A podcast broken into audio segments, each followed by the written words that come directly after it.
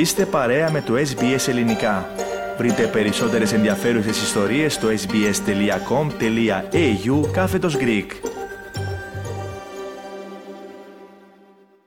Ραδιοφωνία SBS, ελληνικό πρόγραμμα, στο μικρόφωνο Πάνος Αποστόλου, ενότητα της υγιεινής διατροφής, στην παρέα μας η διατροφολόγος Δήμητρα Παπαμίχου. Δήμητρα, καλησπέρα και σε σένα. Καλησπέρα και από μένα πάνω. Θέλω να μιλήσουμε για κάτι το οποίο εσύ το έχεις προτείνει και δεν πέρασε ποτέ από το μυαλό μου. Να μιλήσουμε για το φούσκωμα. Και όταν μιλάμε για φούσκωμα εννοούμε αυτή τη δυσφορία από την κατανάλωση φυτικών ινών. Όταν λέμε φυτικές ίνες εννοούμε και φούσκωμα εννοούμε όταν τρώμε πολλά φρούτα, όταν τρώμε πολλά λαχανικά. Πώς το εννοείς; Κοίταξε, φρούτα, λαχανικά, ξηρούς καρπούς, σπόρους, όσπρια, πολλούς τους ενοχλούν αυτά και υπάρχουν και άνθρωποι οι οποίοι θέλουν πολύ να τα φάνε αλλά δεν μπορούν γιατί λέει τους δημιουργούν φούσκωμα, αέρια και νιώθουν δυσφορία και τα αποφεύγουν. Και εδώ αυτό που θα ήθελα να πούμε είναι ότι όσοι νιώθουν δυσφορία όταν τρώνε αυτές τις τροφές είναι εκείνοι που τις χρειάζονται περισσότερο. Και αυτό γιατί, γιατί είναι δείγμα ότι η μικροβιακή τους χλωρίδα δεν έχει τόσο μεγάλη ποικιλομορφία για να μπορεί να τις επεξεργαστεί. Και εμείς θέλουμε μια μικροβιακή χλωρίδα πλούσια γιατί αυτό, αυτό σημαίνει πως έχουμε και καλύτερο ανοσοποιητικό και γενικότερα λειτουργεί καλύτερα ο οργανισμός. Άρα στόχος μας είναι η μικροβιακή μας χλωρίδα να μην είναι φτωχή. Επομένως, ε, η λύση δεν είναι δεν τα τρώω καθόλου, αλλά ξεκινάω σιγά σιγά. Δηλαδή, για παράδειγμα, με ενοχλούν τα φασόλια. Φέρω ένα παράδειγμα που ενοχλεί πολύ κόσμο. Ναι. Ξεκινάω με πολύ μικρή ποσότητα. Μια-δυο κουταλιές της σούπας. Δηλαδή την ποσότητα εκείνη που δεν θα μου δημιουργήσει πρόβλημα, αν δεν θα νιώσω ίσως μια πολύ πολύ μικρή έτσι δυσφορία για να αρχίσει να προσαρμόζεται και το έντερο. Λοιπόν, τι γίνεται τώρα; Όταν επιμείνουμε με αυτόν τον τρόπο, το έντερο θα προσαρμοστεί.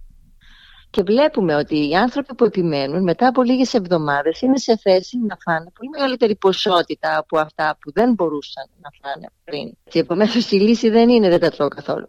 Αλλά προσοχή τώρα όμως δεν αναφέρομαι στις περιπτώσεις ευερέθης του εντέρου όπου υπάρχει διάγνωση. Γιατί ξέρεις τώρα όλοι λέμε Α, έχω ευερέθηση του έντρου. Γιατί, γιατί με ενοχλεί, ξέρω εγώ αυτό το φαγητό λίγο. Ναι. Αυτό δεν είναι ευερέθηση του έντρου για να μπορούμε να πούμε ότι πάσχουμε από αυτό το πράγμα θα πρέπει να υπάρχει διάγνωση από γιατρό, από γαστρεντερολόγο.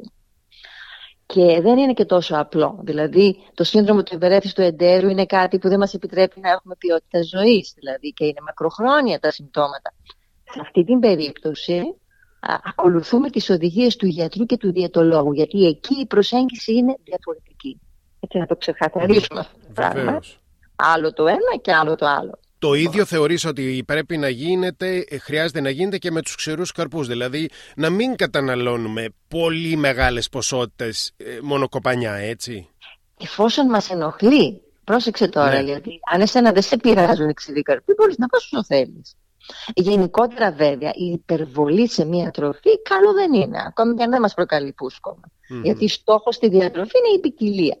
Δεν είναι να τρώω δηλαδή μονοδιάστατα, μόνο αυτό το ξέρω καρπό, μόνο αυτό το λαχανικό. Δεν είναι το πιο έξυπνο πράγμα. Αυτό εμείς θέλουμε ποικιλία στη διατροφή για να μπορούμε να έχουμε και μια ποικιλία στην μικροβιακή χλωρίδα. Είναι πολύ σημαντική για όλες τις λειτουργίες του οργανισμού. Και όλο και καινούργια πράγματα ανακαλύπτουμε.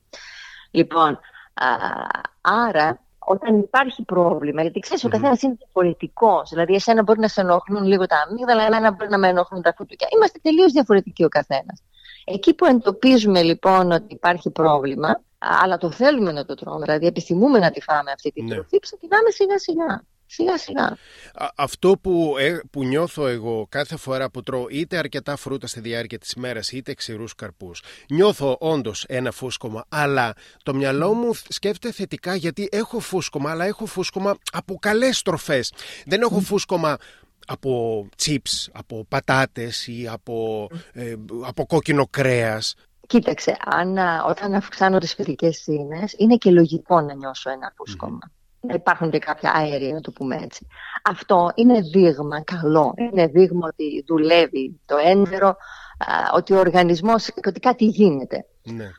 Δεν αναφέρομαι στην περίπτωση που πονάμε, που υποφέρουμε, δεν το θέλουμε αυτό το πράγμα, σαφώς. Αλλά το λίγο φούσκωμα, γιατί τρώω πιο πολλές φυτικές ίνες, είναι δείγμα υγείας. Δεν είναι δείγμα προβλήματος. και να μην ξεχνάμε όταν αυξάνουμε τις φυτικές ίνες να αυξάνουμε και το νεράκι που πίνουμε. Είναι πολύ σημαντικό για να βοηθάμε το σύστημα. Α, από εκεί και πέρα η αύξηση όπως είπαμε και πριν καλό είναι να μην γίνει απότομα. Δηλαδή αν έχουμε μια διατροφή που δεν είναι πολύ πλούσια σε φυτικές ίνες δεν είναι το πιο έξυπνο να αρχίσω να δεις αυξάνω απότομα ξαφνικά να αρχίσω να τρώω μεγάλες ποσότητες γιατί εκεί θα νιώσω μεγάλη δυσφορία. Και αυτό μπορεί να με αποτρέψει και να πω ότι όχι, δεν το θέλω αυτό το πράγμα και σταματάω να τρώω όλα αυτά που είναι τόσο ωφέλιμα όπως ανέφερες. Και το φούσκωμα είναι και λίγο διαφορετικό. Θεωρώ πως όταν τρώμε μια τροφή, η οποία δεν είναι και ό,τι καλύτερο για το σώμα, νιώθουμε και λίγο περίεργα. Ναι. Νιώθουμε έτσι και κάποιο, κάπως μια υπνηλία μπορεί να νιώσουμε, κούραση. Είναι λίγο διαφορετικό αυτό που αισθανόμαστε. Δεν είναι ακριβώς το ίδιο με το φούσκωμα που θα νιώσω όταν θα πάω φασόλια, για παράδειγμα. Ωραία, Δημητρά, να μείνουμε σε αυτά. Σε ευχαριστώ πολύ για το χρόνο σου. Και εγώ ευχαριστώ. Κάντε like, μοιραστείτε, σχολιάστε, ακολουθήστε μας στο Facebook, στο SBS Greek.